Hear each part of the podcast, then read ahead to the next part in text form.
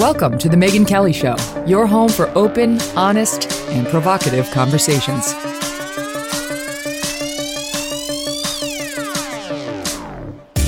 Hey everyone, I'm Megyn Kelly. Welcome to The Megyn Kelly Show. Florida's controversial bill that critics have dubbed the Don't Say Gay bill has now been signed into law, but the firestorm is far from over.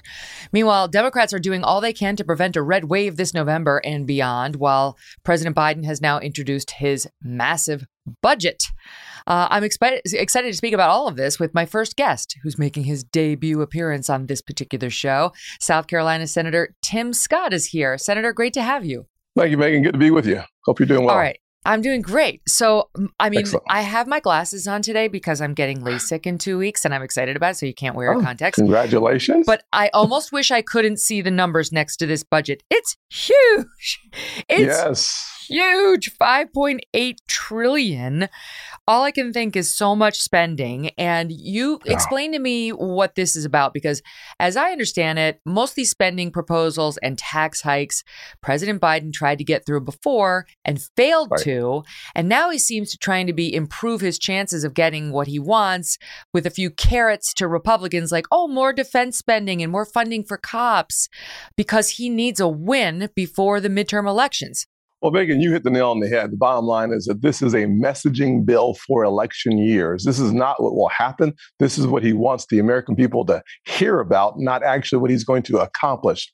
The truth is that, yes, I would love to see more military spending. We desperately need it, especially in the face of global challenges around the world. And frankly, you think about the genocide led by Putin in Ukraine. Certainly, we should have more resources. We should be able to be in two places at the same time from a military standpoint. Second, I'd say that after defunding the police, after that strategy literally took millions upon millions of dollars out of the pockets of law enforcement agencies, making officers more vulnerable, certainly we should have the conversation. I've been having that conversation with the Democrats for several years. They prefer the issue than the solution. So, Mm. outside of those two very important issues, messaging, messaging, messaging. And I don't know that he's actually interested in getting something done. If he was, he would be at the table with folks like myself working on police reform for the last three years, at least seven years since I first started working on the issue. And the Democrats have literally stiff arm me, literally the stiff arm. Uh, and so I got to just say, uh, it is refreshing to have a conversation with someone who understands and appreciates the necessity of common sense and the American people leading first. And that is not the conversation that the Biden administration is having with anyone. Yeah, that's right. And I mean, the thing about the police really mm, that caught my attention too. More than 32 billion he's proposing in spending to fight crime here at home, 20.6 billion at justice, another 3.2 billion for state and local law enforcement grants for hiring cops. My note in my own outline reads, "How about you stop making it totally impossible for them to do their jobs first? Who who's going to take your your money to go do the job of policing when you're try- trying to tie their hands behind their backs on virtually every aspect of their job, not to mention the constant public shaming. Well, Megyn, let me just hit on that point because that's such an important point. Police officers today are literally being shamed in streets, pushed around. They are having uh, more violence against them than in the history of the country. Uh, in the last two years, what we've seen, Megyn, is a 70% increase in officers being shot. Hmm. Let's just think about what that means to the officer running into danger without feeling like the government is behind them. In big blue cities all across this country, homicide rates are up nearly 50%, if not higher. Hmm. And yet, officers are being shot, 70% increase in officers being shot in the last two years. Put those two statistics together, it's an ugly reality for people growing up in poverty and in communities living on the margins like the one I grew up. I can't imagine anything worse. And 80% plus African Americans agree with me on l- recent polling. They want more policing or the same level of policing in their neighborhoods. You don't get there by defunding the police, by shaming the police, and by taking away the necessary qualified immunity that keeps them uh, at work and able to, to defend themselves. This is just asinine. And frankly, there aren't Democrats who actually support the president's move for more funding for the police because they've been running in the opposite direction for the last half decade. So yeah. this is not only a reversal, this is simply a political reversal, not an actual reversal. And that's that's shameful to be honest with you. Without any accountability for those dead cops or dead citizens who yes. have had to suffer the consequences of the defunding of the cops. As you point out, many of whom live in African American communities and haven't wanted this from the beginning, but they're the ones suffering and having lost loved ones. And now we're supposed to pretend they never had these positions. And, and Megyn, to that point, think about the increase nationwide. Homicides are up in the last two years by about 44%.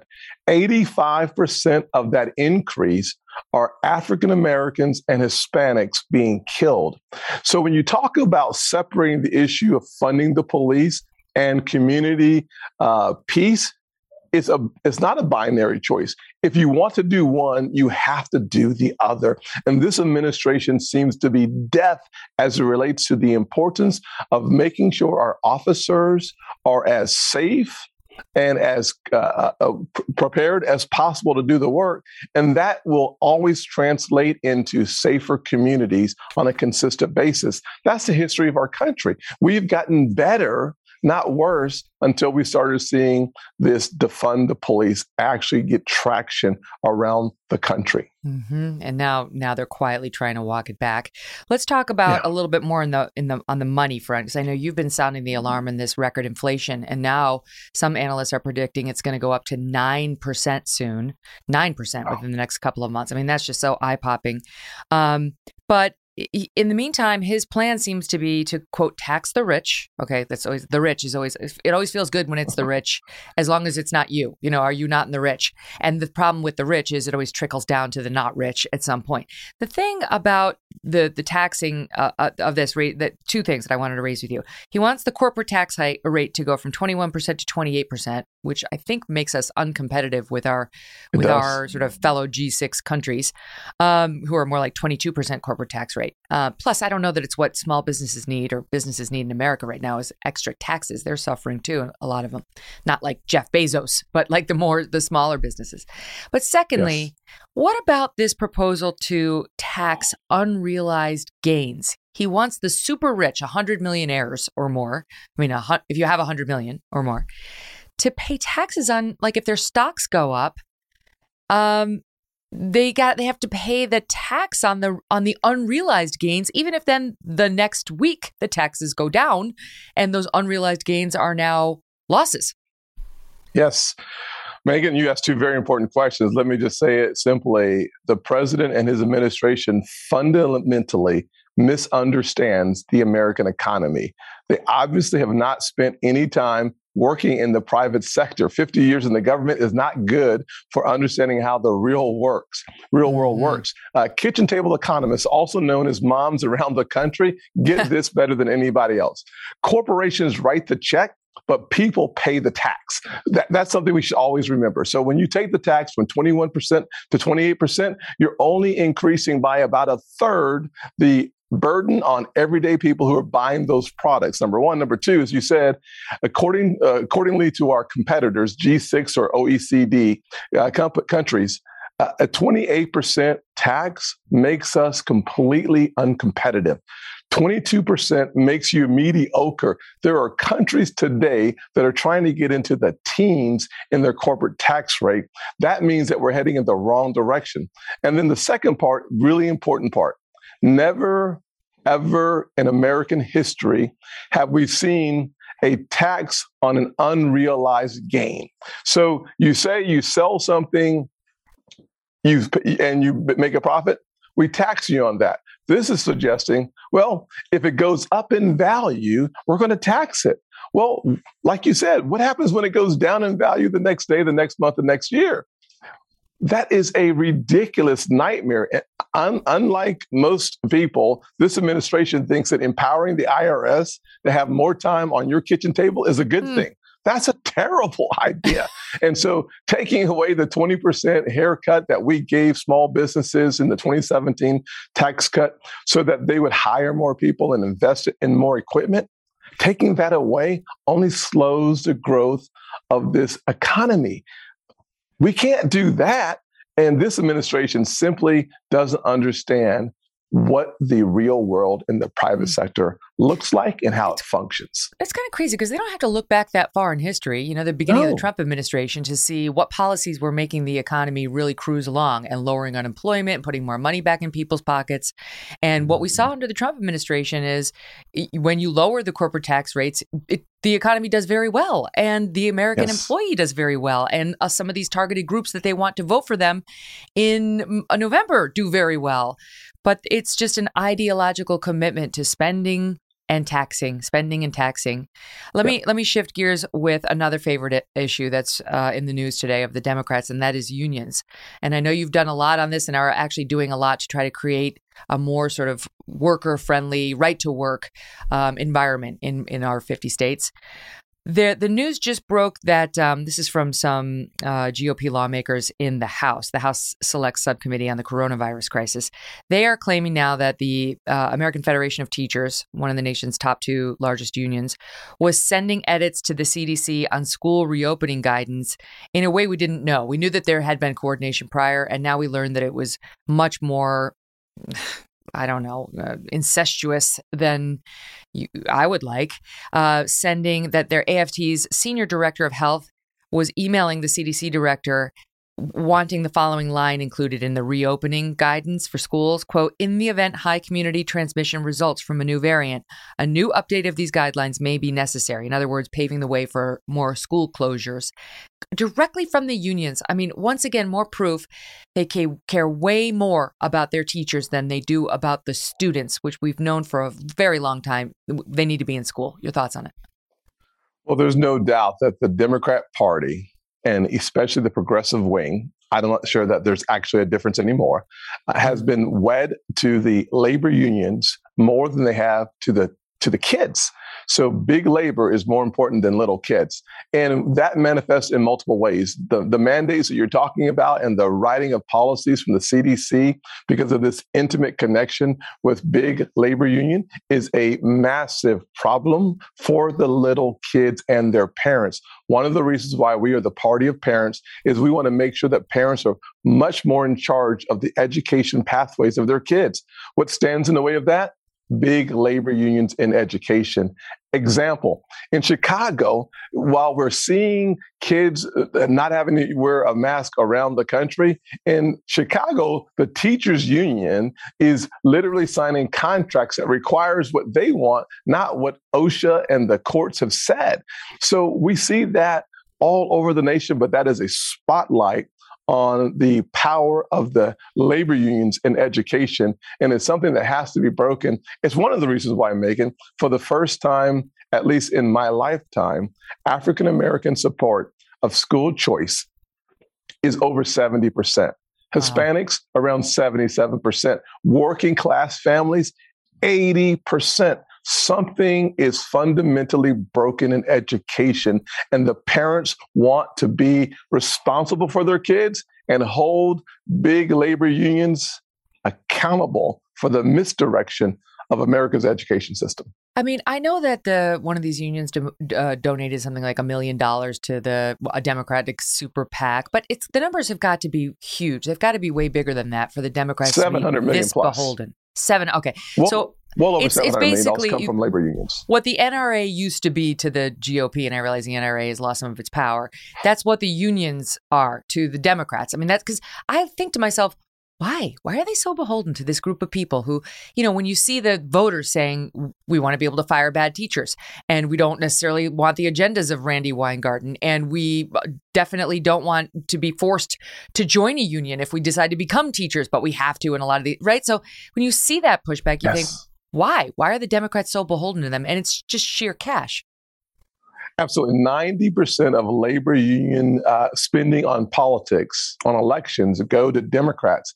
Now, interestingly enough, Megyn, about 40 to 45% of the members of unions vote for Republicans. So they literally have no control over how their dues are being spent. It's mm-hmm. one of mm. the reasons why in my Employees' Rights Act, the legislation that I've sponsored, we're trying to make sure that we empower the union members to decide whether or not you can use their dues for elections, whether you have to maintain the union if after a few years you haven't had a vote. We want to make sure that the workers of the future are in charge of the workplace. And what the Democrats want is centralized control of every facet of your life to include your workplace. That's the wrong direction for America. That's mm-hmm. going backwards, not to our future. The um, latest polling on President Biden shows the American public doesn't have a lot of faith in the leadership he's showing and the direction he's taking the country. And some of these issues we're discussing are on the list of what they don't like. Uh, just to bring you up to speed, the audience, the latest NBC News poll shows he has an approval rating of 40%. Uh, the erosion in his approval rating has been across the board among key demographic groups. Black respondents have gone from 64% approval in January to 62 now. Women from 51% approval to 44 now. Latinos from 48 to 39 now. Independents from 36 36 to 32 now. Uh, all these issues factor in. One of the issues, of course, is also Ukraine. Seven in 10 Americans expressing low confidence of his ability to deal with Russia's invasion. How do you think it's going, uh, his response to Ukraine, and how could we be doing better? Well, uh, the uh, answer are basically two words Biden blunders. Uh, on the Ukraine front and on the global stage, I haven't seen this number of missteps in a row uh, in my lifetime by a United States president. The American presidency is ultimately the, the platinum standard of leadership. And now it, it might be copper because literally we've lost a lot of the shine on the leadership posture that we have held in this world for, for my entire lifetime. Uh, it could not be going much worse for the administration as relates to their inability to make a decision and stick with it. He says one thing and Secretary of State says something else. Mm-hmm. President says something, Vice President says something else. But here's what the Ukrainian people, the liberty loving, freedom defending people of Ukraine want. They want the resources to defend their nation. And too often, our president has been slow in delivering the resources and the weapons they need to do the work. I think they can actually win this conflict. The administration refuses to acknowledge that there's a chance that they could win. And so when it comes to SWIFT bank sanctions, instead of, of sanctioning 80% of the banks, he should have already sanctioned them all. Energy sanctions, this should have been on the table from day one, and it has not even uh, entered into the conversation seriously in the administration. But Congress we are seriously looking at those steps. Also, Zelensky, President Zelensky said it so well when he said, There are too many jets on Earth and, and not enough in the sky. What he was saying is, if you won't give me a no fly zone, and frankly, I'm not sending American troops there personally if I had a vote, but I would give him the jets so that he can create his own no fly zone by having the air power to defend his space. Why the president has been shuffling his feet on this important topic, I have no idea. And real time intelligence, if he knew where the targets were real time, this could be a very different conflict. Hmm. You know, the pushback on that the, on the jets is that's essentially, you know, Russia's already said we're going to see that as the United States sending jets in World War III. Well, there's no question that the Russians continue to look for a reason to talk about escalation. The fact of the matter is, every time President Biden takes a step back, the, the Russians and Putin take a step forward. There are very, very few things that we can do to stop de escalation. Giving the Ukrainians the resources and the weapons necessary to do so is one of the things I believe that Putin would respond to. He's a thug, he responds to power. Without that, he doesn't respond at all. So when you tell President Putin, here are some areas that you should not actually uh, have cyber attacks, well, that's telling him exactly where to hit. We need American strength now more than ever. And we see that by a president who's willing to stand toe to toe and say, no more. Here are the resources that Ukraine needs to win this conflict. Now, a president uh, who was definitely more bellicose in his language was Donald Trump. And, uh, well, I guess depends on who you're talking about, but he was certainly seen as a more of a strong man than Joe Biden, I think it's fair to say, by the American people. He came out uh, in an interview, I think it was yesterday, saying now's the time for Vladimir Putin to release whatever he has on Hunter Biden and the Bunter and, and the Hunter and the Biden family uh, with respect to this Hunter corruption probe that we now know the DOJ is in the midst of. And, you know, this, this guy could be arrested. Hunter Biden could be potentially facing criminal charges. And now there's questions about how linked it is to our sitting president, whether he's been compromised by his son's financial dealings and so on. It's all being investigated. Um, President Trump's critics, no surprise to you, are slamming him for appealing to Vladimir Putin at a time like this to release dirt on Hunter Biden. Do you think it was out of line? And what do you make of the newest information on the Hunter Biden probe? Well, we should thank New York Post for leading on this charge during the election cycle. The truth of the matter is that the American people deserve to know what is in those emails. We should have the ability to understand and appreciate perhaps any negative information that any country has against the sitting president of the United States, son and family, or, or, or the president himself. So I do think that more information on this is incredibly important uh, uh as it relates to asking for the information from President Putin, I would not recommend that. I do believe that without any question that the emails themselves are now available. The DOJ is doing the work. We need to see that work finished and understand that that is the right direction for our country. Mm-hmm. Yeah, it's an interesting point because uh, one Trump's specific demand was that that alle- allegation that the the former the the wife of the late mayor of Moscow paid Hunter Biden some you know millions of dollars, and uh, he wants that investigated. He wants the proof one way or the other. And of course, the media's response is a big yawn, like, "Oh, this has been looked at." No, it hasn't. It actually hasn't because the media won't do its job. Now, behind the scenes, the DOJ is, you know, apparently starting to get interested, but so far the media has paid no attention to this. Well, Megyn, to your point, the, the media has been whitewashing the, the Biden uh, family for a very long time. This administration benefits from literally no bad coverage. And what the American people want from the media is objectivity. Thank God for your show. Thank God that you call balls and strikes, that you're not interested in choosing a side. Uh, you're interested in right versus wrong, not left versus right.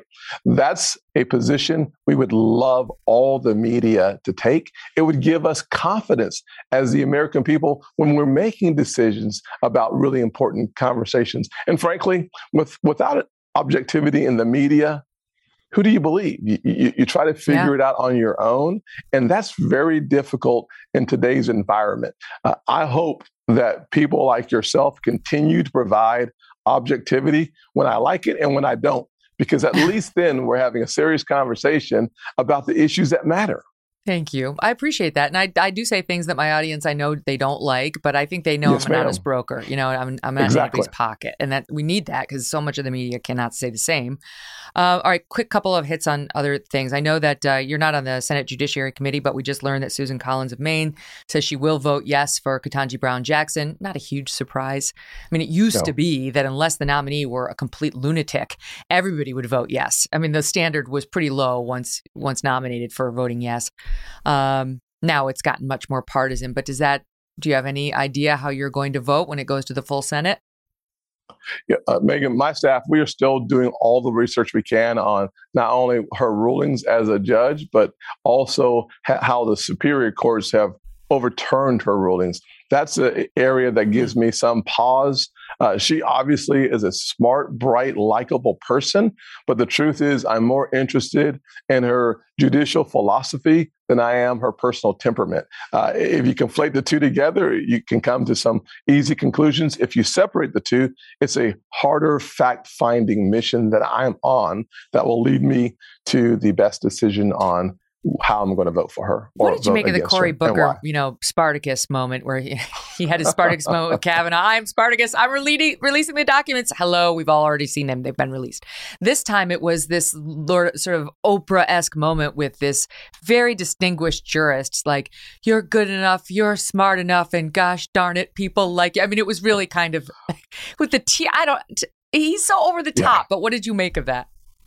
Well, listen, I, I think he was certainly uh, very passionate about supporting the first African American female to possibly serve on the bench. And frankly, I, I think that's a sign of American progress that we have such diversity in contention for the highest offices in our land, including our court. But more importantly to me than the color of one's skin or your gender, It's the content. It's how will you judge Americans fairly going forward? Are you are you uh, prejudiced by your own philo- philosophical disposition or not? And to me, that that matters more than what you look like. And I catch a lot of of uh, challenging comments sometimes for that comment. But the truth is, I'm willing to stand for America even if it requires me to stand uh, in a different position than people that I respect. I just don't appreciate uh, some of the rulings that I've seen. Yeah. Uh, all right. I know you got to go, but I, I got to ask you about 2024 because yes, ma'am. Uh, Donald Trump has basically suggested if he runs again, it will not be with Mike Pence as his number two. And you are often mentioned, not just as a potential presidential candidate if he does not run, but as a very possible vice presidential running mate with President Trump. Would you would you accept the post if offered? That's a great question, Megyn. As you probably know, I'm up for reelection right now. And as a fan of the SEC, the best football uh, conference in college football, the best thing to do is win Saturday uh, and then discover what's beyond it after Saturday's game. And I, I have a Saturday game, so I'm not that interested in talking about presidential politics. I do hope that we win the majorities in the Senate and the House this cycle so that we have a great contrast based on principles why the American people should take a second look at the Great Opportunity Party. Ah, all right, now, Great Opportunity Party. I like that. Now, I don't understand any of the sports references you just made, but I think that was neither a yes nor a no. So you're keeping the door open. That's going to be my headline for it. Uh, what a pleasure. It's so nice to speak with you again, Senator Scott. Thanks for being here. Thank you, Megyn. Thank you. And thank you once again, sincerely, for your show. I like objectivity, and it is something that is missing in media. So I'm very passionate about following people who lead us in the right direction and not in their direction. Oh, I appreciate it. It's an honor. Yes, ma'am. God bless. Take care.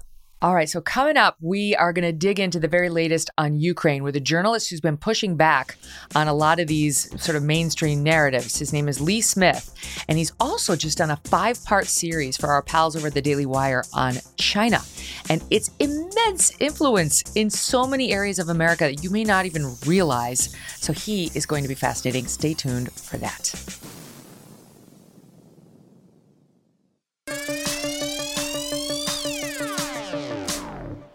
Joining us now to discuss the latest on Ukraine is journalist, author, and narrator of the brand new Daily Wire investigative docuseries, The Enemy Within, which is all about China.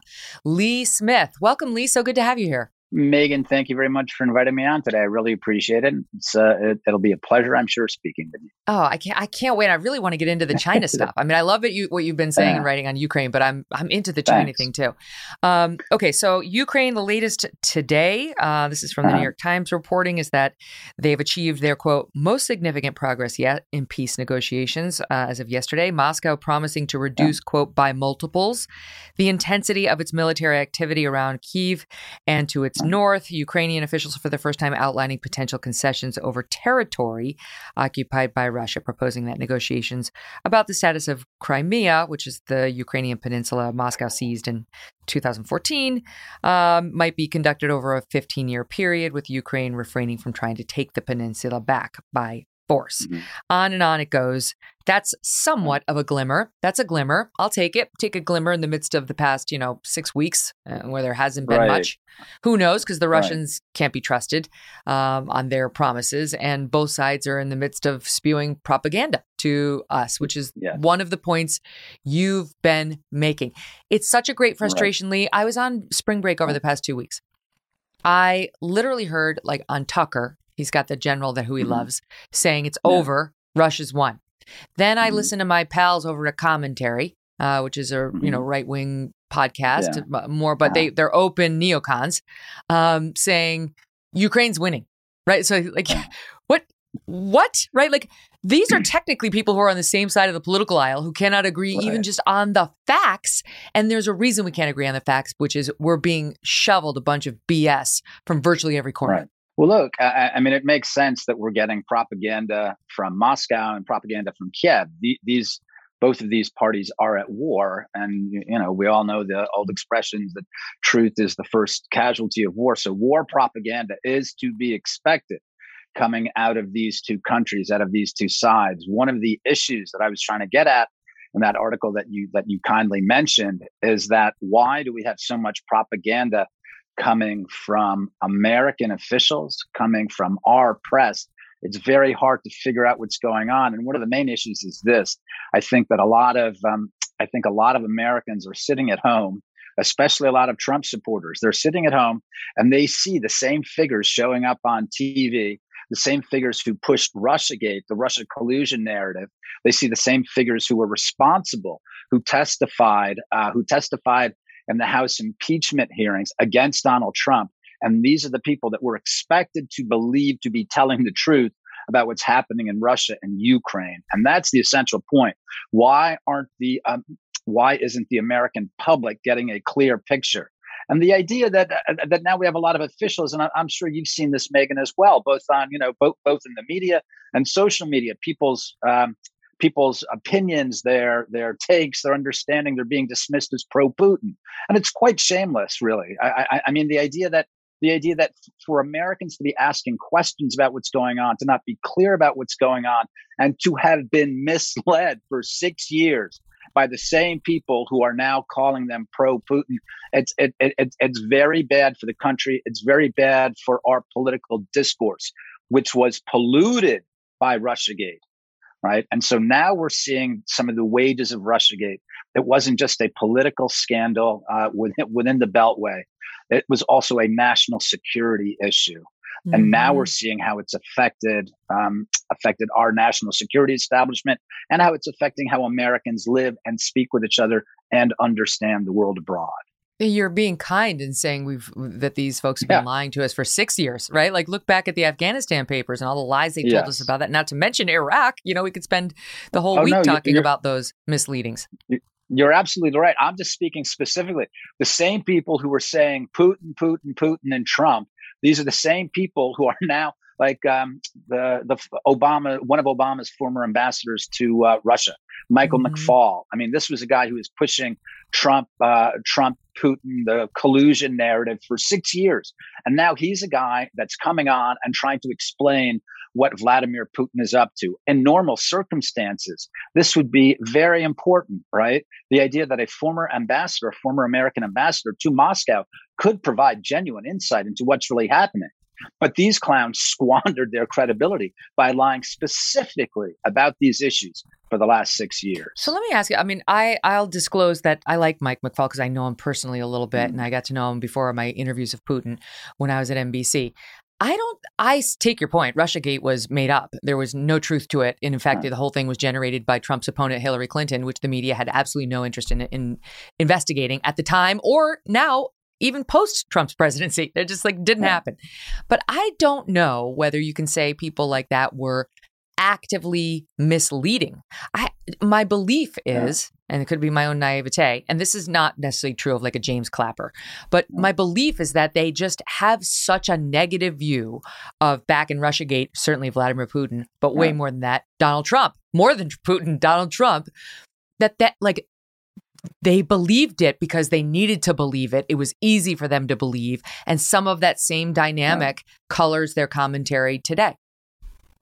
Um, I, I, I mean, uh, uh unfortunately, I think there are millions of Americans who are left to believe that Donald Trump is controlled by Vladimir Putin, and I imagine uh, for several generations this will be taught in uh, in schools in blue areas around the country, and it's a tragedy for the country this amount of misinformation. But I think that people who are really have some expertise in the subject that they would understand they would understand what reality really looks like and what they were pushing was was not reality. It was a political operation that's done tremendous damage to the United States, and now we see part of it. Americans should understand what's happening in in, in Eastern Europe. I mean, this is a major land war, right? This threatens to, and I'll I'll just say something about China right now.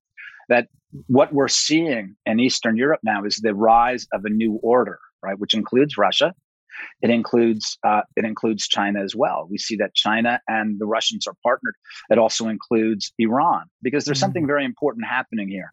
While Joe Biden and while the Biden administration is um, digging in hard on Putin regarding Ukraine, in Vienna, uh, Biden team negotiators are dealing with Russian negotiators over the Iran nuclear deal. Right. So while we're talking about, or what the Biden team is talking about sanctioning Russia and going hard on Putin, what the Iran deal will do, it will flood Putin's war chest. It will flood them with billions of dollars and it will turn Iran into an arms client for Russia as well as for China. And it will turn uh, Iran into a nuclear client for Russia as well. So, this is really one of the major things that we're seeing happening in Eastern Europe now the rise of this new anti US order. And that's why it's so important for experts, whether it's on CNN or MSNBC or Fox or wherever, to not uh, not spend their credibility so um, so lavishly because it really is important for the American public, American voters to understand what's happening right now. Why do you think that the I mean it's really the Obama Biden sort of duet. Why yes. do they want this this Iran deal so badly? I mean, it's like Trump uh, got us yeah. out of it.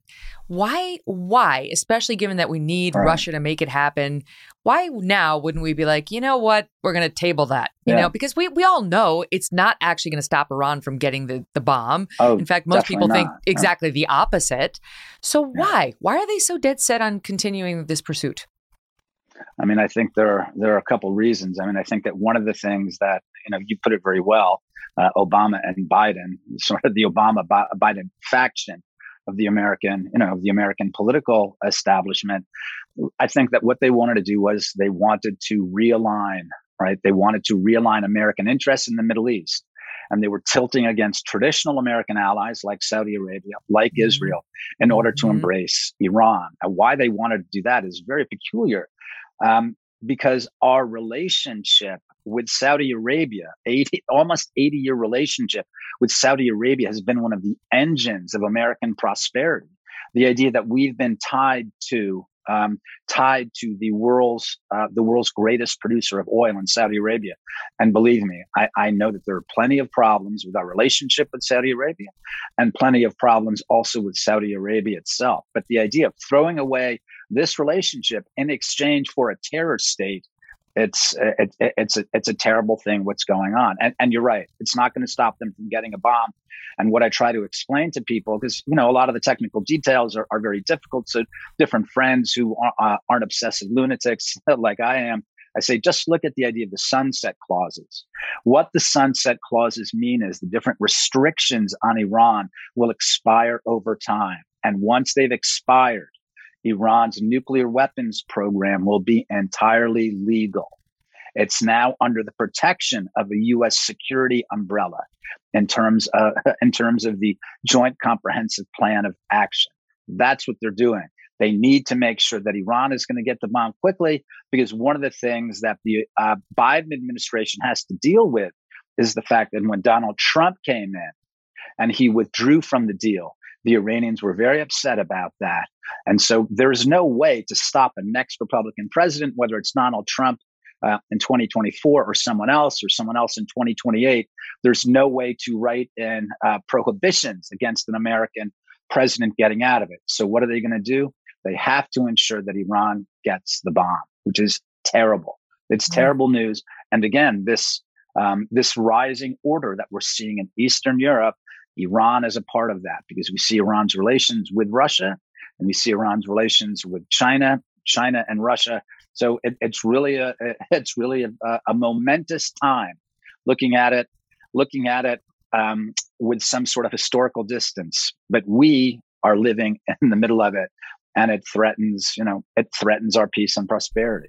And China, meantime, so the third sort of pole of this triumvirate is just mercenary in every transaction it approaches, yeah. right? It's just like we're going to make money, we're going to exploit you, we're going to take over right. large factions of your community. Even though we're going to lead you to believe it'll be exactly the opposite, you can influence us. Right. We'll have a partnership. Yeah. It'll be mutually right. beneficial. And then before you know it, they're everywhere. They're ubiquitous. And this is one of the sort of points of focus of your five part series for the Daily Wire. Tell us about it. Yeah, thank you. Um, we had an author from the Wall Street Journal on recently talking about how the Chinese have completely mm. taken over Hollywood and how uh, every oh, movie yeah. you see now has been cleared essentially by the Chinese or, or at least would be right. acceptable to the Chinese and has yeah. pro China propaganda and often anti American propaganda, which will please the Chinese. It's insane. Um, but you your look is more expansive. It touches on Hollywood, but it's more expansive. Right. Yeah. We look at Hollywood. We look at uh, we look at Anthony Fauci and his dealings with the Wuhan Institute of Virology. We look at the Biden uh, the Biden family and the Biden administration. We also look at American universities.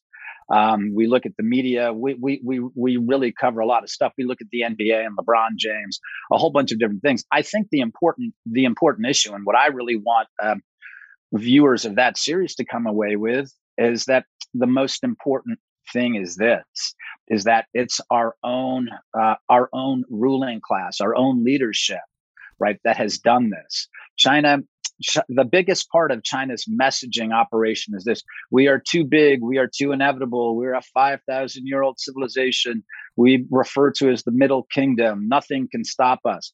What's happened in the united states is is that we've opened the door to the chinese every industry. I'm I'm sure you've had the same experience as I have when you're trying to shop for something, whether it's sneakers, um, wh- wh- whether it's uh, wh- whether it's one of the sports watches, whether it's a tracker. Everything is manufactured in China right now. Who mm-hmm. have the idea that we need to ship out all of American manufacturing to China? It's disastrous. F- pharmaceuticals, everything is manufactured in China right now. And if you look at how the American university system is so dependent on Chinese students, we talk about Chinese um, Chinese espionage and how the DOJ and the FBI is running them down. I'm sure you saw that the DOJ canceled this program where they were looking at um, they were looking at Chinese espionage within the United States, and the Chinese Foreign Ministry and the Chinese Embassy um, in Washington boasted of having told the Biden administration, this is racist and it's terrible. You have to get rid of it. The fact is this there are only 13,000 FBI agents in the United States. Let's say they're doing their job. There are hundreds of thousands of Chinese students here, visa holders, hundreds of thousands. The whole system is set up to make it impossible to catch people spying, taking sensitive, in some cases, classified information from the United States. It's really the responsibility of our own leadership, of our own political corporate officials, our cultural leaders, because it, it's not just Hollywood; it's the it's the arts community as well. And as I said before, it's sports. So it really starts right here for Americans to understand what our own leadership is doing and how they're the ones who are betraying us to the Chinese Communist Party. And that's why the series is called The Enemy Within, because that's the fundamental problem. We can't stop what China is doing to the United States until we have our own leadership on our side, on the side mm-hmm. of the American public again. Let's, I mean, if we don't, if we don't, if we change no policies and we we don't try to disentangle, what does the United States look like in terms of China's influence? What does the world look like in terms of t- China's influence in, let's say, 30 years? Well, uh, um, you know, you you mentioned something before that we thought for many years by granting China uh, most favored nation status in trade that we would influence China and we would make them more democratic. What's happened instead? It's the uh, uh habits of autocracy have rubbed off on our leaders. Everything from desire for social social credit system to a mass surveillance state. That's what it will look like. That will get increasingly worse.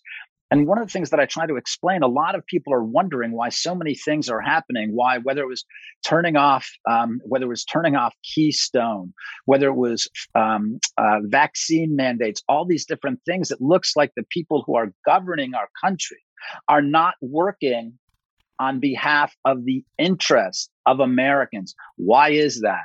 And one explanation is this: they are primarily loyal to their relationship with the Chinese Communist Party. Right? I'm not saying loyal to China. I'm saying what's important to them is this is the source of their wealth, power, and prestige.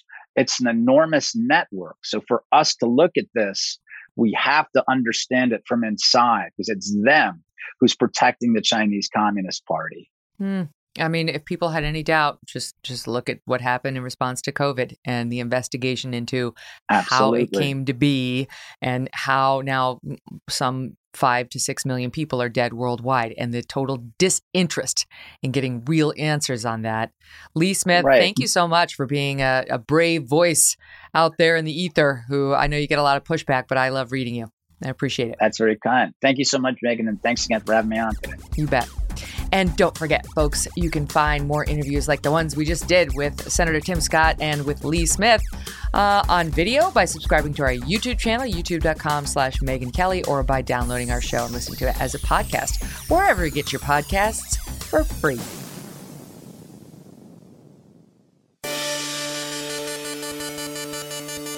Chris Rufo, the one and only God, he's been invaluable, hasn't he, in this whole critical race theory fight and so on.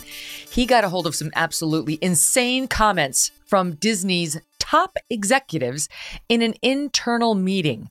Uh, and take a listen to one of them. This is Karey Burke, who is the president of Disney. I'm, I'm here as a mother of, of two queer children, actually, um, uh, one transgender child um, um, and one pansexual child, um, and and also as a leader.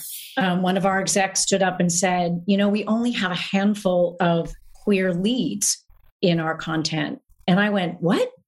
I, that can't be true." And I and I and I realized, oh, it it actually is true. And I hope this is a moment where shoot um, the 50% of the tears sorry are coming um, uh, we don't we just don't allow each other to go backwards Yeah, so Disney and she have apparently made clear that they are going to be putting as many, uh, you know, the acronym they use now is so long LGBTQIA two spirit goes on and on and on. All these folks in as many Disney movies as possible. They that they want these characters to become ubiquitous in the Disney movies, and I- think that is totally unnecessary and out of line. I don't want you to work out your wokeism on my kid. Okay? Do a movie that teaches tolerance, kindness, support for your fellow human beings. Don't shove two spirit people, which by the way is not a thing, and pansexual. I had to look it up. You know what that means? It means you're attracted to everybody. So you're bi, I guess. But that's that's not a thing. That's already a thing. They already have a letter. I'm sorry, but please, all these glamours who just want attention. It's a new thing. Remember the Willow Smith one? And she was like, I'm this thing that means um I just I only want to have sex with people I care about. Well, you mean normal? That's normal. Anyway, uh, it's good to know. I appre- we owe a debt of gratitude to Karey Burke for being so explicit about their plans, uh, and to certainly Chris Rufo for letting us all know about them. Beware, you beware. Don't put a Disney movie on in front of your kid before you fully come to understand what it's going to be promoting, who it's going to be starring, and what agenda they're pushing. They're no longer the Disney of yesterday. We'll be right back with Kelly's Court.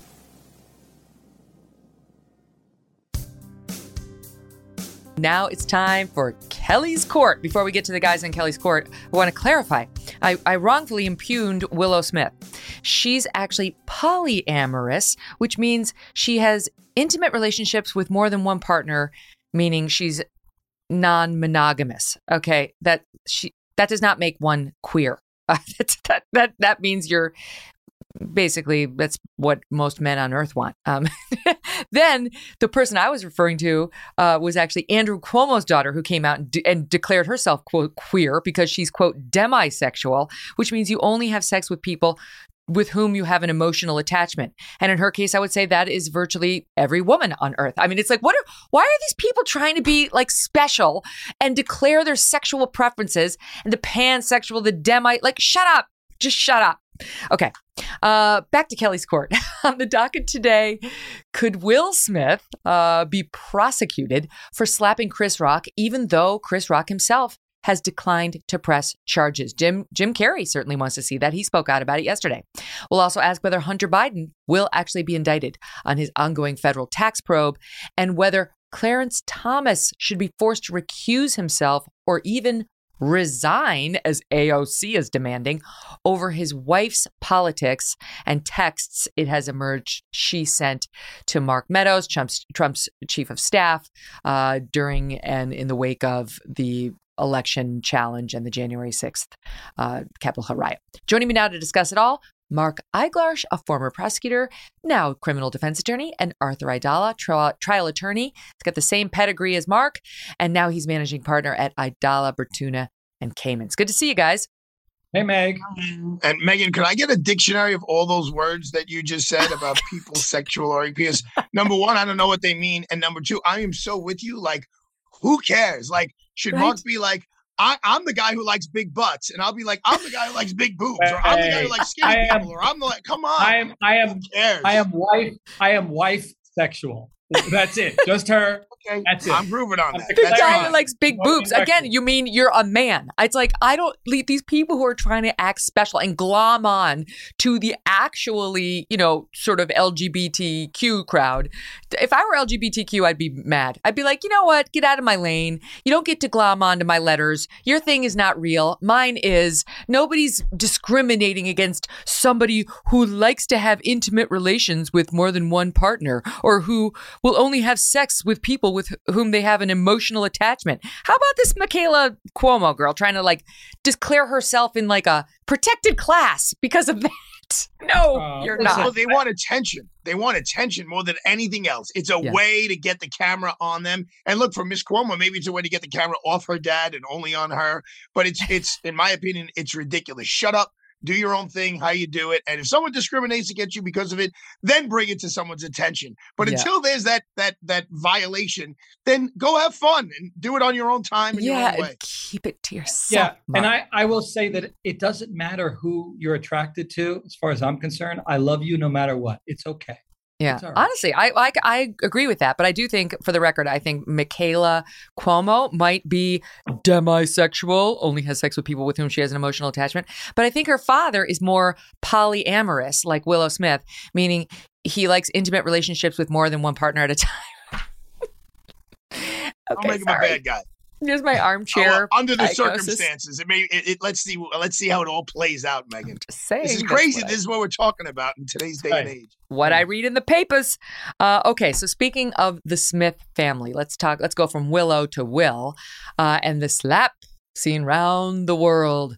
Um, for those of you living under a rock, Will Smith slapped presenter Chris Rock at the Oscars a couple of nights ago because Chris Rock made a joke about Jada Pinkett Smith having her head shaved. Uh, she has no hair, and he said, "You're looking good for GI Jane too," something like that, because GI Jane was a movie with Demi Moore, and she shaved her head to become uh, part of the armed services. Anyway, Will Smith takes the stage. He slaps Chris Rock unprovoked, and then he sits back down in the audience and yells, "Keep my wife's name out of your effing mouth."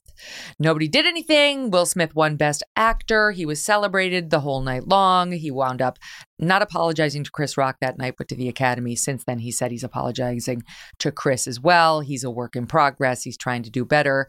Good job, PR people. That was a better statement. And now there's a real question about whether the uh, LAPD, I guess it would be, should file charges against him, even though Chris Rock says he doesn't want that. He's not filing charges or asking for criminal charges. Mark, what do you make of it? Okay, so let me start off with when I woke up and I read that Chris Rock declined charges to be filed, I was upset. I really wanted um, Smith to pay for it. Then my position kind of changed. This again, this is personally. I'll go legally in a second. When I saw his apology, he hit every note he needed to hit in that apology, whether he wrote it or his publicist wrote it or they wrote it together. He said what needed to be said to get me off the ledge. I'm now calm, saying Hmm. that violence of any kind is poisonous and, and that his actions were unacceptable. Because I was most concerned about people looking at this A list actor and thinking that now we're going back to the 1800s where we're going to have duels to the death. And that shows our romantic sides to our wives. Forget it. That's ridiculous. But I think from a legal perspective, you don't bring charges. I don't know if the prosecution can prove the case beyond a reasonable doubt. I think that that any reasonable hypothesis, like potentially Chris Rock believing that this was acceptable touching, maybe not in the moment, but it wasn't against his will, it wasn't unlawful. He would need to state that for this to be a provable case. Hmm, really? I don't know. I You- so. we see Yeah. that all the time, don't we, Arthur? In like domestic violence cases where the woman won't cooperate and they're This like, Holly weird. This is Holly weird. It's a little different, Megyn. I know, No, but there's but Megyn, you're that's right. part of why That's- they might charge him. Go ahead, Arthur. but you, no, you're correct. It, it is most typical in domestic violence cases where you have a victim who is so under the control of her assailant and are usually dependent, whether that's financially dependent, childcare dependent, emotionally dependent, that they don't have the courage to come forward. So, law enforcement, if they have the evidence, so if they've seen it or if it's on tape and they can bring the charges, they will bring the charges, what's called sua sponte, we meaning all on their own. But it's uh, not typical in like a street fight. If cops roll up on the scene and two guys just had a fight and no one's asking for the other to get arrested. It's not typical for a police officer unless someone is really badly beaten. And here, um, Mark, I understand what you're saying, but I don't know the depth of their relationship because I keep hearing mixed messages about Chris Rock and Will Smith and how close they are or aren't. But you know, if if one of my buddies, you know, I MC a lot of these things, right? And I rag on people. And if one of my buddies came up and whacked me, I don't think I would want the police to be involved. I'd want right. to work it out between the two. Now, of course, there's not hundreds of millions of people, you know, whatever, tens of millions of people watching. So, you know, I don't know if this is a police intervention. I will tell you what my takeaway was, and it, I agree with Kareem Abdul-Jabbar, who wrote a uh, a real rough uh, article about it. Is it really hurt the black community and the image of the black community that they're fighting and have been fighting so hard to change the narrative. And I can relate to that as an Italian American, you know, in this 50s and 60s and 70s, when, you know, a lot of people, including my immediate family, to raise the level of, of the what people think of Italians. And then movies like Rocky Balboa and John, Vinnie Barbarino and, and Welcome Back Kotter and Casino, they just enhance that whole image. Oh, all Italians are this and that.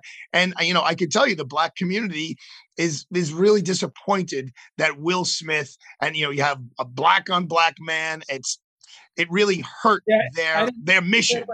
I didn't look at it that way. And again, this might be me, and I know that there's others who see it differently. But what I saw, and I think most people saw too, is that hurt people hurt people. I so didn't see that. no, that Will Smith is deeply hurt. You no. can just see he's troubled. He was laughing, Mark. He was on. laughing at the joke. No, no, Did you see him hysterically laughing this at the joke before his wife got upset? Arthur, this goes back way before the joke. It's not about the joke. Someone who's going up on stage and smacking him under these terms and conditions, there's a history here and it also shows you what he's going through the pain and what oh, kind of hurt Lord. is inside what he's going through that all his wife had an affair because they had Stop an it. open marriage and his wife went and had an affair by the so way if it's an open marriage it's not an affair right it's it's right. she's she too is polyamorous from the sound of it um like the daughter it, again into more intimate relationships with more than part one partner at a time. Uh, but listen, if it's if it's an open marriage, and listen, there are all sorts of speculation about whether it's an open marriage on both sides and what his preferences are and so on. Now, who who the hell knows what's going on in their private marriage?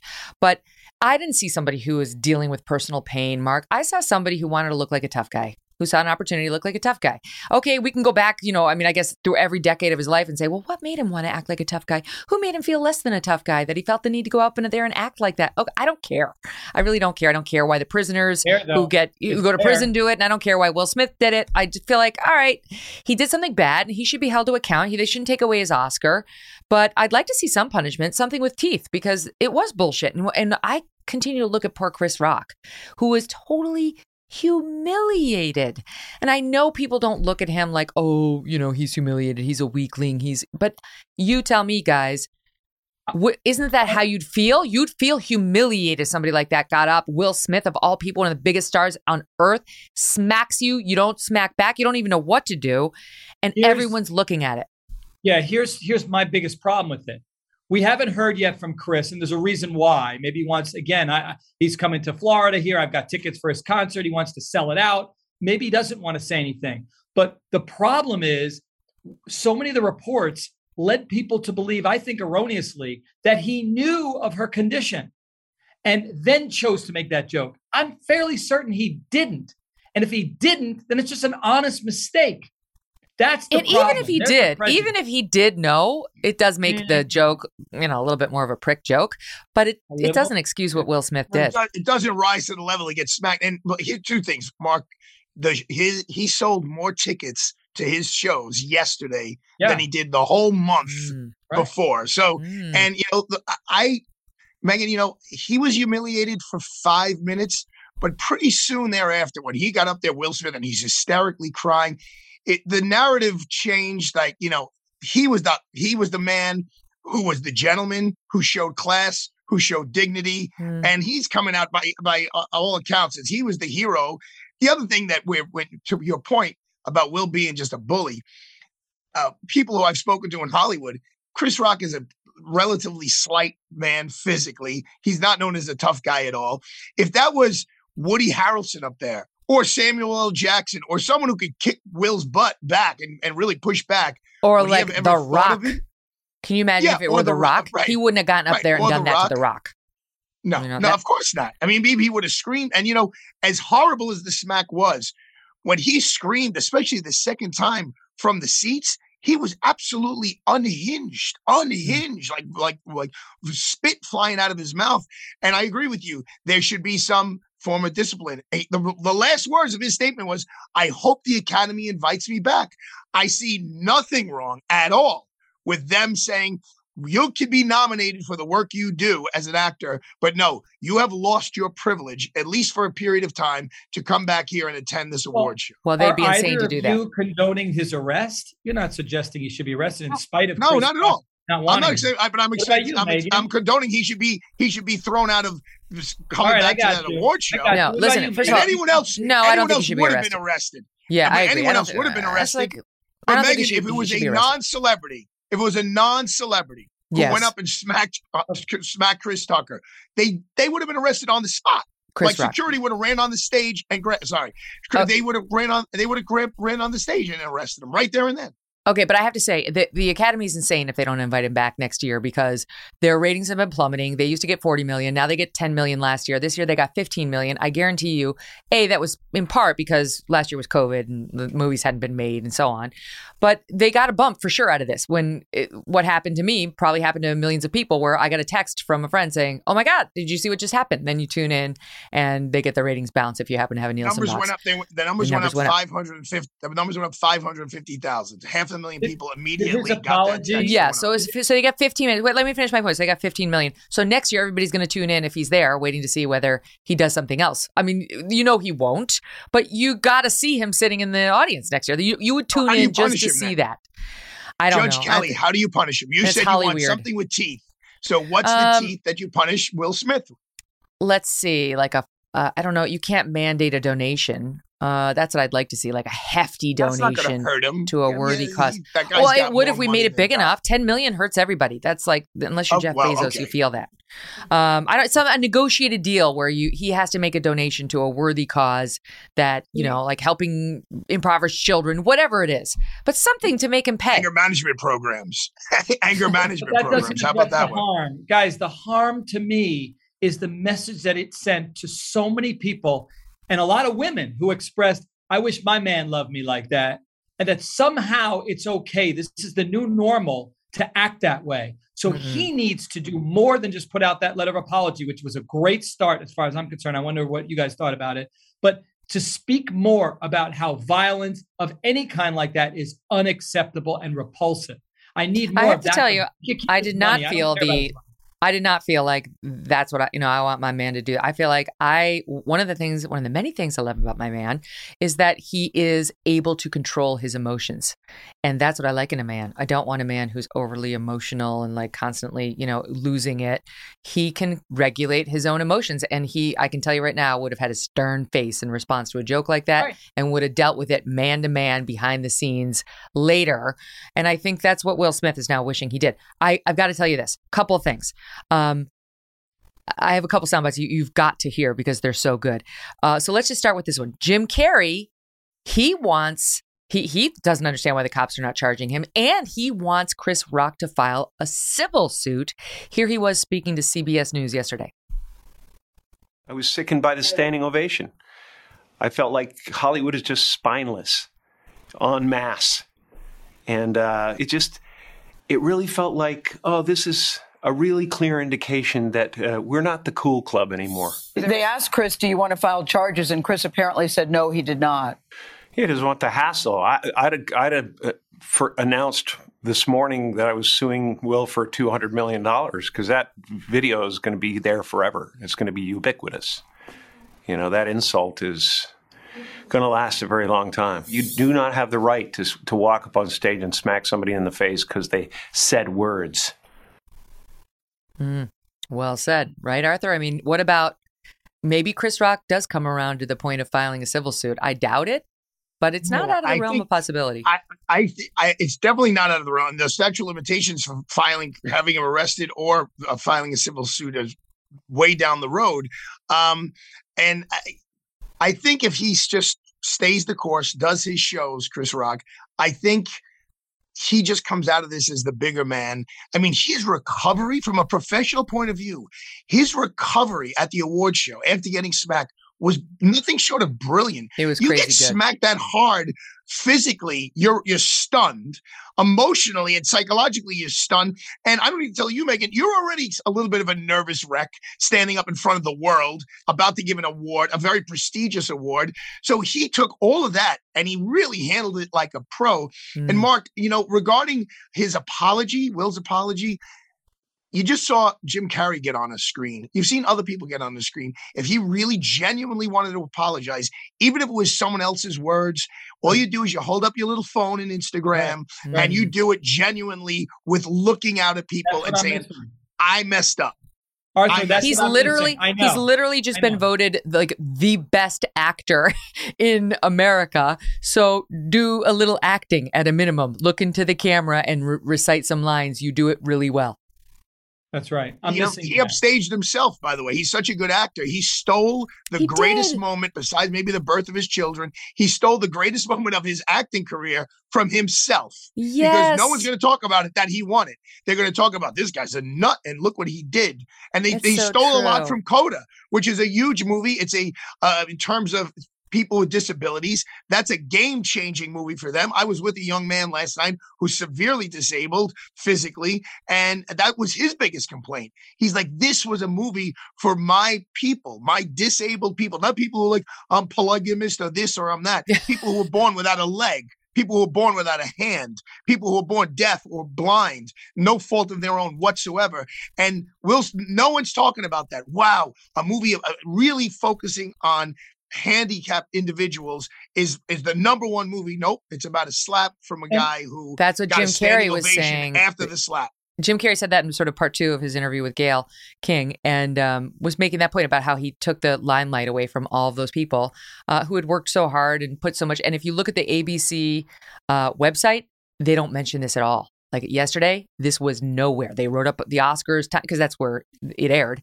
They wrote about all the movies. They didn't write about this at all because clearly they want it to go away. They're not happy this happened. Yes, it helped ratings, but it embarrassed the rest of the participants and it stole the focus. Let me say this, Mark Eiglarsh. There's one person, Chris Rock may not be commenting, but OJ Simpson is. Oh my God. Oh, yes, no, yes. No, and no, you, I had to listen to it, and you do too. Here he is. No, no. Yes. no. But the question I've been getting is Will Smith and Chris Rock.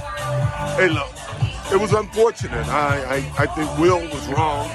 Uh, look, I understood the feeling. Now, uh, in my life, I've been through a lot of crap, and I was raising two young kids, and every comedian in the country had an OJ routine. And don't think I wouldn't want to be slapped a couple of those guys, but you got to accept it's it's humor, and I didn't even think that was all that egregious. I thought it was a semi unfunny joke, but I I I don't know.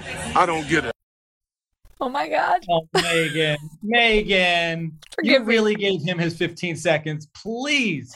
He He's a posted it on Twitter. murderer. Come on. It's acquitted. Take it easy, coward. Yeah. I hear what you're saying, Arthur. I mean, come on. I don't. Need, I don't need to say anything. It's hard when you murder two people and then they the comedians then take shots at you. It makes you want to go like what? Go I go finish that from that sentence, clip is- OJ. Do what? I've been pronounced I've been pronouncing the word egregious wrong for my whole life. I didn't realize it's egregious, but okay, I'm, I'll I'll fix the way I speak. Um, the thing is this: it was a good joke. Will Smith is laughing at the joke. His wife, who's like a few inches behind him, is rolling her eyes. Then they cl- cut back to Chris Rock, and you don't see whatever interaction happened between husband and wife, but something must have happened because he went from smiling when the camera's on him to now we go back to Chris, who's about to present the the, the award, and then the explosion. You hear him go, "Uh oh," and he comes up. So then he saw she her must face. have said something. Right? No, She- he she saw said her. something, or just she handled it very well. I, you know, she just sort of expressed her disdain with her face, and that was it. And it wasn't even a big face; it was just sort of like, mm, not cool. Uh, and he saw that, and then he decided to have a big man moment, and make it about himself, which you know, not, that's what got us here. Can I say this before we go? Apparently, there's another incident. Can we play this? It's sound by eight. Will Smith slapping a guy who, who was out of line totally. Who I guess does this at awards shows on a red carpet. Went up and kissed him. Tried to kiss Will Smith. Here's that video. Come on, man. What the hell is your problem, buddy? All right. Hey, sorry. You said kiss me in my mouth. He's joking. He lucky I ain't sucker punching. Oh, sorry. I said that on camera. So, for those of you just listening to this, it, you don't see the actual kiss, but you see um Will Smith with the back of his hand smack some guy who tried to kiss him on the cheek. Again, this guy's he's like one of those people who tries to, I guess, get in the news by doing stuff like this. And then Will Smith went on camera and spoke about it um, not long after. This is, well, I guess it's 2018. The incident happened in 2012. In 2018, he spoke about it and about how he was praised for the smack by Jay Z, who'd been watching it with Beyonce. Listen to this. I was in Russia. Um, it was like probably a year and a half, two years ago. I don't know if y'all remember when the, the like one of the reporters tried to kiss me, Oh, yeah, and yeah, I I slapped him. Yeah. Right. So, so I was in Russia. So I get back and I'm pissed, like that somebody like think because you famous they get to do whatever they want to do to you. So I'm in my room and I have ten urgent messages from Jay Z. Like it was such a breath of fresh air to see you just be Yeah. authentic, Yeah. right? That's you know that's Yeah. what you were feeling, and that was like one of the first things. And I was like, because just a I'm like, rea- was it was just my natural natural reaction, reaction. but it was it You're was like, my space. I'm from Philly. Like, yo, but I thought like, that yeah. it would be negative and everything, and and in this new Yeah. social media Mm. world, it actually the authenticity was Yeah. accepted and respected. Mm. Mm, Uh-huh. Listen, I got mm. his back on that one. Somebody invaded his space. He reacted.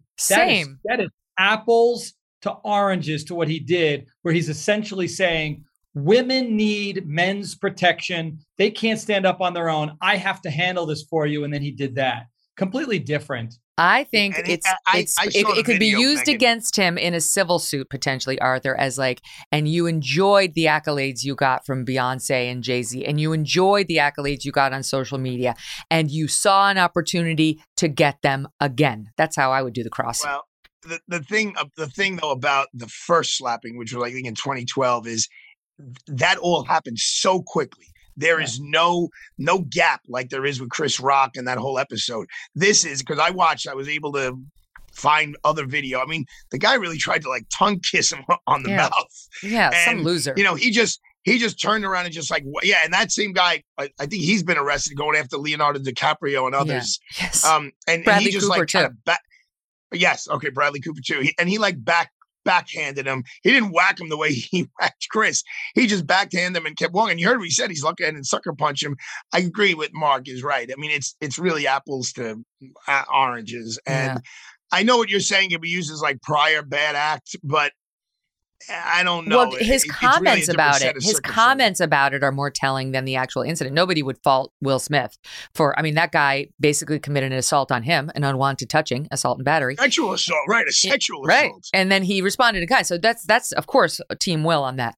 But his comments about it, I think, could be used against him if somebody gets interested in suing him or pursuing him criminally. I don't think either of those things should happen, but I do think if he's smart, he'll hit some agreement with the academy that has real teeth in it with money for some cause we can not some bullshit woke cause that half of us hate. I cannot stop swearing. I've got to find something else to give up for Lent. What's Which- what's going what- on with that? I don't I can't I don't mind swearing, but I I gave it up for Lent. You would never know given the way I talk on this Megyn, program. it's- it's That's fear. what you gave up for Lent? I gave up drinking booze. I haven't had a drink in 30 days. And I gave up pasta and bread. I've lost 10 pounds, so it was a little self serving. But that's what you give up cursing? It would have Megyn? been easier for me. I I, Maybe- I asked if maybe I could sub in something your- else, and I cannot. Go ahead, Mark. You're probably just cursing because subconsciously you're nervous about your eye surgery coming up. I think that's what it is. You look out. at you and like wait, hurt people, hurt people. Yeah, Okay. Um, stand by because there's a lot more to discuss. We've got to get to Hunter Biden and also to these calls that uh, Justice uh, Thomas needs to step down off of hearing any case involving the January 6th riot or the presidential election challenge and so on because of actions by his wife.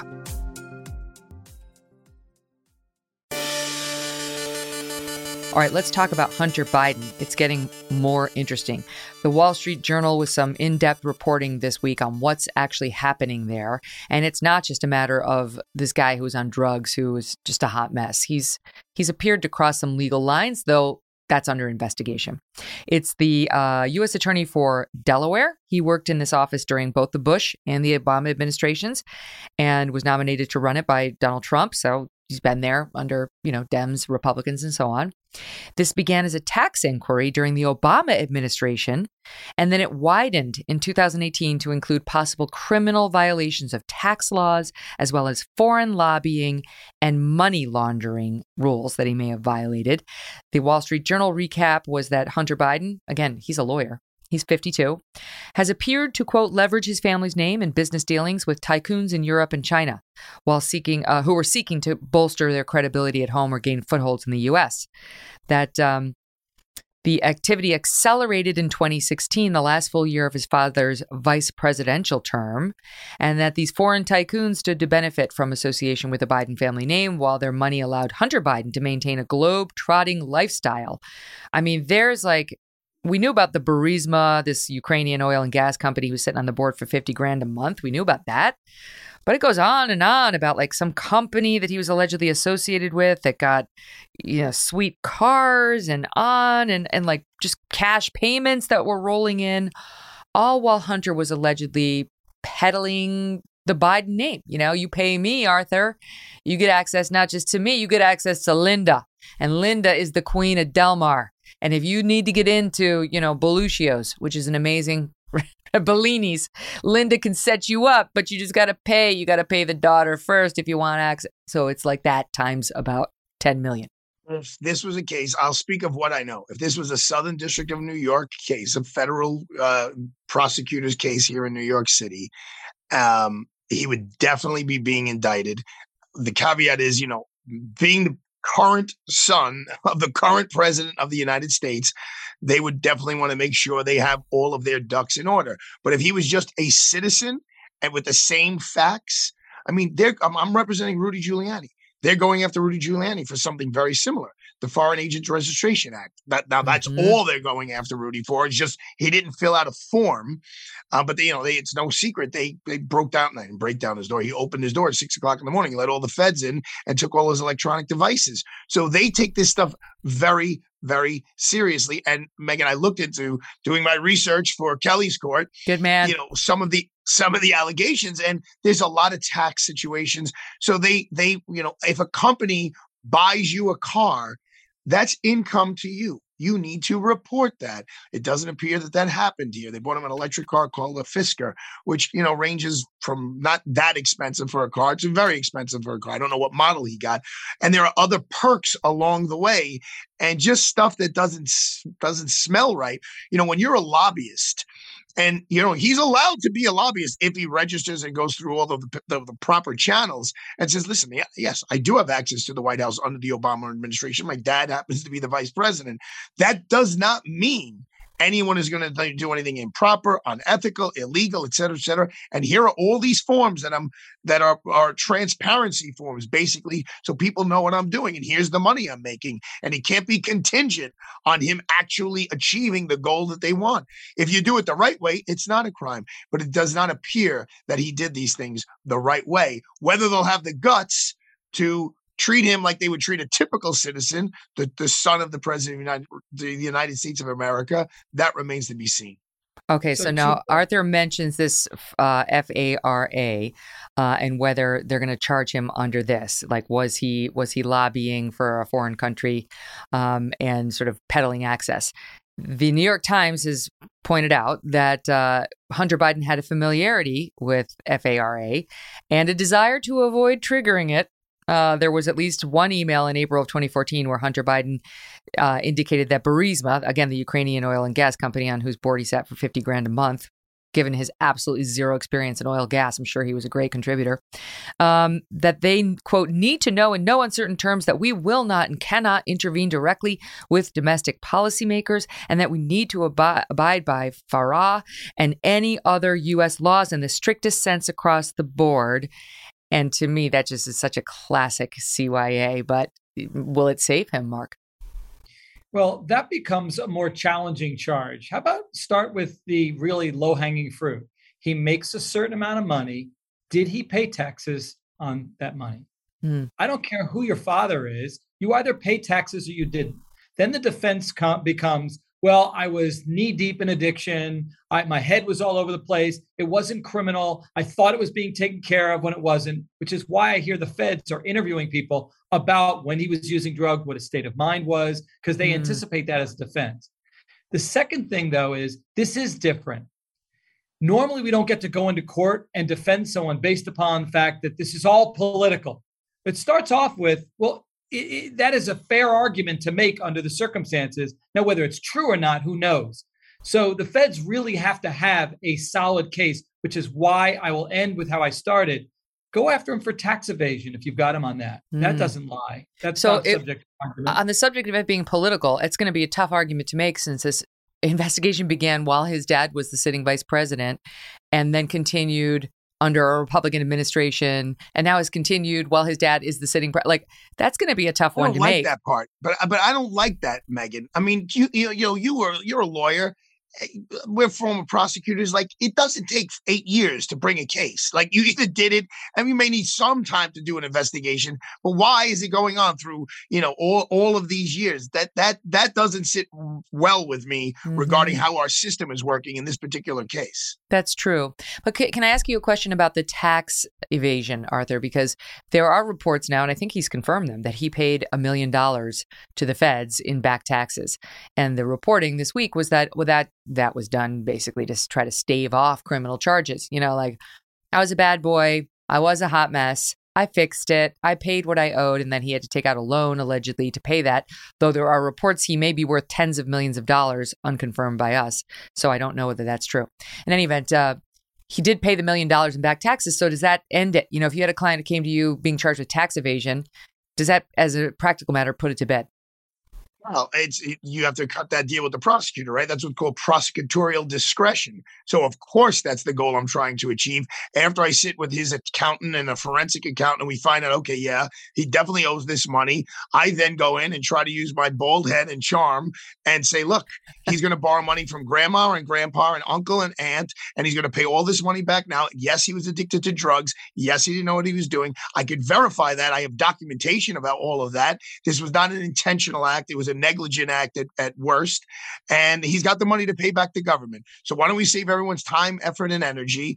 And, um, you know, you can audit them every year for the next decade uh, to make sure it doesn't happen again. But let's not bring a criminal prosecution. And you pray that it works. And as the prosecutor, I say, I love your bald head and I love your passion, but I'm not making any guarantees. And what Arthur then would still do is tell his client, listen, you owe that money anyway, pay it, and then let's hope that that'll cause them to use the prosecutor. Can't hurt.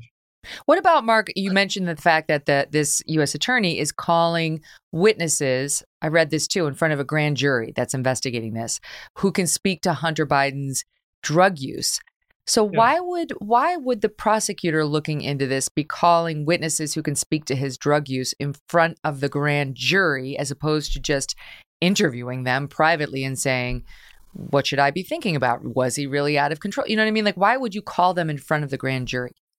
The direct answer is I don't know. I need to know more about their strategy, why they're doing that. But clearly, they're doing it because they, you know, one of the obvious defenses is going to be okay, well, if I owed that money, my head was not in the right place. Mm-hmm. I'm trying to negate the mens rea, the state of mind that I intentionally chose not to pay the government money that I thought that I owed them. So I think that that's going to be. they also may be put, They may also may be calling him in front of the grand jury. I had a case this week where someone come came in and the prosecutor wants to speak to them, and I said, uh, "You're not speaking to them."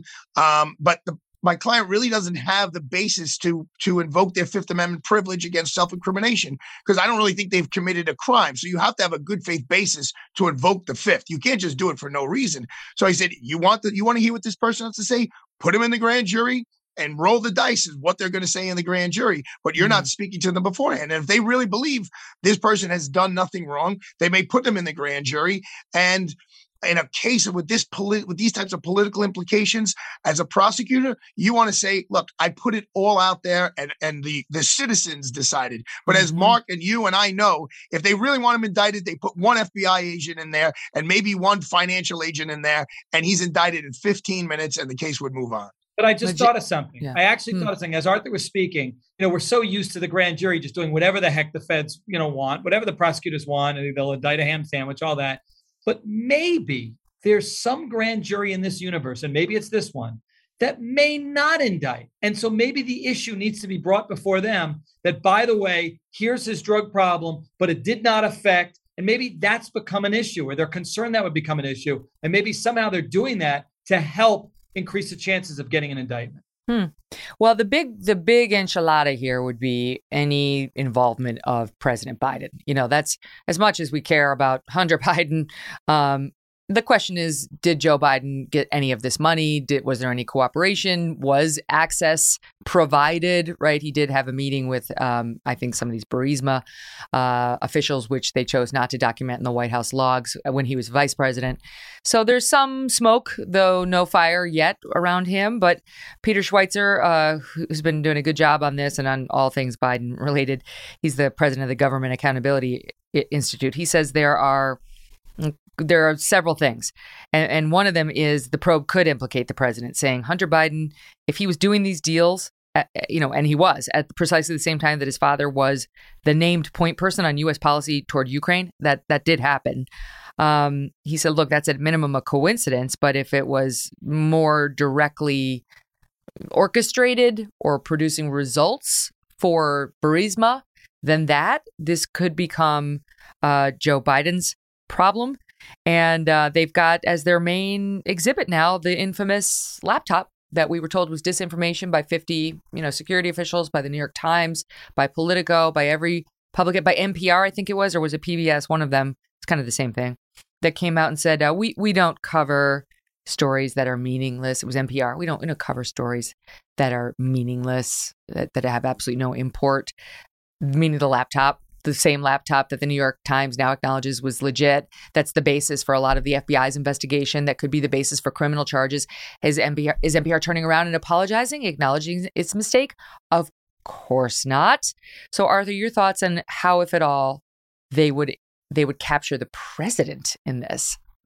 Well, I have to make this just a little personal. I'm going to bring it back to Rudy Giuliani. So the morning that they went to Mayor Giuliani's house, I was on the phone with him, and they, the the subpoena was for all of his electronic devices. The warrant was for all his electronic devices. So he's he handed them all over. It was without any drama. And then they they pick up from the mayor's home desk. They go, "What's this?" And he goes, "Oh, that is a cloned copy of Hunter Biden's laptop. It doesn't say it on there. It's not written on there. He just holds up like one of those little hard drive and then he tells them that's what it is and they put it down and they left it there. How do they know that there wasn't all kinds of criminality on that? I mean, he could have said that about the phone. Oh, this is Hunter Biden's phone and put it down. So it just shows you the culture inside of law enforcement. And this was not that long ago, months ago, that they don't they didn't want anything to do with that. Oh, we know Hunter Biden, we don't want anything to do with it. I mean, obviously, uh, to Mark's point about why the, the, the, about a grand jury, they are in the state, the tiny state that adores the Bidens. Mm. And it would be naive to say they're not going to do their best in their subconscious not to go after the president. There would have to be such hardcore yes. Black yeah. and white connection with Biden for yes. them to go after. Megyn, I was in court in Manhattan yesterday. There were protests in front of the Manhattan DA's office because they basically have dropped the case against President Trump. And from the little I know, but it's a little, but it's enough. There was a little, a lot more, you know, there was some teeth in that that potential indictment than what we've heard about President Biden. So no one's really running to indict a president of the United States, past or present. Yeah. You, you would the kind of evidence that would rock your world more than that slap did. I mean, it would be like, oh Mm. my good, smoking Mhm. gun stuff. I In bet you if I bet you if Rudy Giuliani said it is it's the infamous P tape. I have it right here. Here's the P tape that they would have taken that. they wouldn't have left that one behind. All right, I got to shift gears in the time we have left to Clarence Thomas. There are calls AOC. She's a moron. I hate to even mention her. I really try to avoid it, but she's saying he should resign. She's such a dumbass. I'd like there I go again. Dumb dumb. She's a dumb dumb. Um Thank you for getting the thumbs up. Give me father for I have sinned. My fellow It's been- it has been 10 minutes since I cursed. okay, so uh, she thinks he should resign, but a lot of Democrats are saying he should recuse himself off of cases involving the January 6th riot um, because Ginni Thomas, longtime political activist on the right, and she's is I mean she is like right, right, right. She's not like moderate. She's like right. Um, texting Mark Meadows during the aftermath of the election. She very much did not believe that Trump lost. She's encouraging him to um, keep fighting. She's sending him YouTube videos. You know, it's the kind of stuff like your uncle sends you, where you're like, oh, okay. uh." It's like Trump sting with CIA director, whatever, the biggest election story in history, blah, blah, blah. And like stuff like that. Um, talking about watermark ballots and conspiracy theories and saying don't concede it takes time for the army who's gathering for this to have his back and you know she's she does not want to believe that Trump lost. Okay, that's Ginni Thomas's belief. For this, Clarence Thomas has to step down, has to recuse himself off of any January 6th case. What do you make of it, Mark? What's what's wrong with him stepping down, Megyn? We're not suggesting that he couldn't be fair. What we're suggesting is, isn't there not we? I'm not saying anything. I'm just the argument is, Yep. doesn't it create the image of impropriety? I mean, if you really cared about an issue that he was going to rule on, and it was related to this subject matter, shouldn't he? He's done it in the past when it came to uh, something involving his kid's school, I think it was. It doesn't mean he couldn't be fair. It just means we want to make sure that it's beyond reproach and everybody believes that this is completely and thoroughly fair. That's all. Arthur? Megyn, I think back to I think back to Uncle Nino, Justice Scalia, um, and there was a big controversy when he was going to rule on cases involving the vice president at the time, Dick Cheney, because they had gone hunting together. And the way uh, Justice Scalia uh, dealt with that is he wrote a 21 page like memo. It wasn't really a decision because there wasn't a case, but he wrote a memo and it cited all kinds of case law. But he also spoke about the facts. And he's like, "Yeah, we went hunting. There were a dozen people there. We when we went out hunting, I was never in his group. I never had a private conversation with him, and of course, we never spoke about the case." He goes, "If my judgment is going to bought be bought so cheaply, then this country is in worse shape than I thought." So I would think that if Clarence Thomas is not going to recuse himself, he owes the citizens of the United States of America some sort of an ex- explanation. I don't think it should just be, hey, this is my decision, bye bye. I think he should just de- defend himself. I disagree. He doesn't have to. Well, you disagree with. Justice Scalia? Well, listen, Scalia God rest his soul. 21 pages. So what it mean? 21 That pages. doesn't that doesn't have to be the only way. Uh, Ju- uh, Andy McCarthy had a piece on the National Review talking about how Justice Breyer, who helped pass the sentencing guidelines, he advocated when he was in the Senate to get the sentencing guidelines passed, and then as a judge, he did. He he heard a case talking about whether they were constitutional as the justice on the Supreme Court. Didn't no no problem. Not not recusing myself. Don't care. Elena Kagan, same thing on Obamacare. She'd been Solicitor That's a General. little less personal. I mean, that, She- that's you know, we so we, we start with Will So, Smith. uh, we you know with Will what? Smith and his wife. Doug, this is my Thomas husband- and his wife. He absolutely loves Duke. He's in love with Duke. Well, guess what? I love Syracuse. It doesn't mean uh, anything about my feelings on Duke. Like you, we don't impugn the one spouse's feelings on anything to the other spouse, and then tell him he can't sit for the case.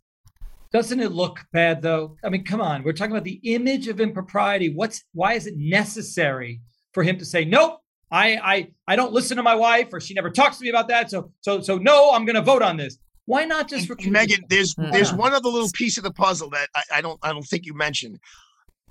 Clar- Justice Thomas and, and his wife refer to each other as my best friend. Oh, and in on. one of those in one of those texts, she alludes to my best friend agrees with me. Mm. Which is code word from my husband. Now he's given, uh, uh, uh, he's been okay. handed over his your position. Arthur just okay. dropped a big one. Let's go, Megyn. the Supreme Court doesn't, they don't have to recuse. They don't have to explain why they don't recuse. They're not governed by the same rules as everybody else. And that's worked just fine for a long, long time. Mark and Arthur, you guys are the greatest. Before we go, got to tell you quickly actor Richard Dreyfuss joins us tomorrow. He's a legend. I'm really excited for it. See you then. Thanks for listening to The Megyn Kelly Show. No BS, no agenda, and no fear.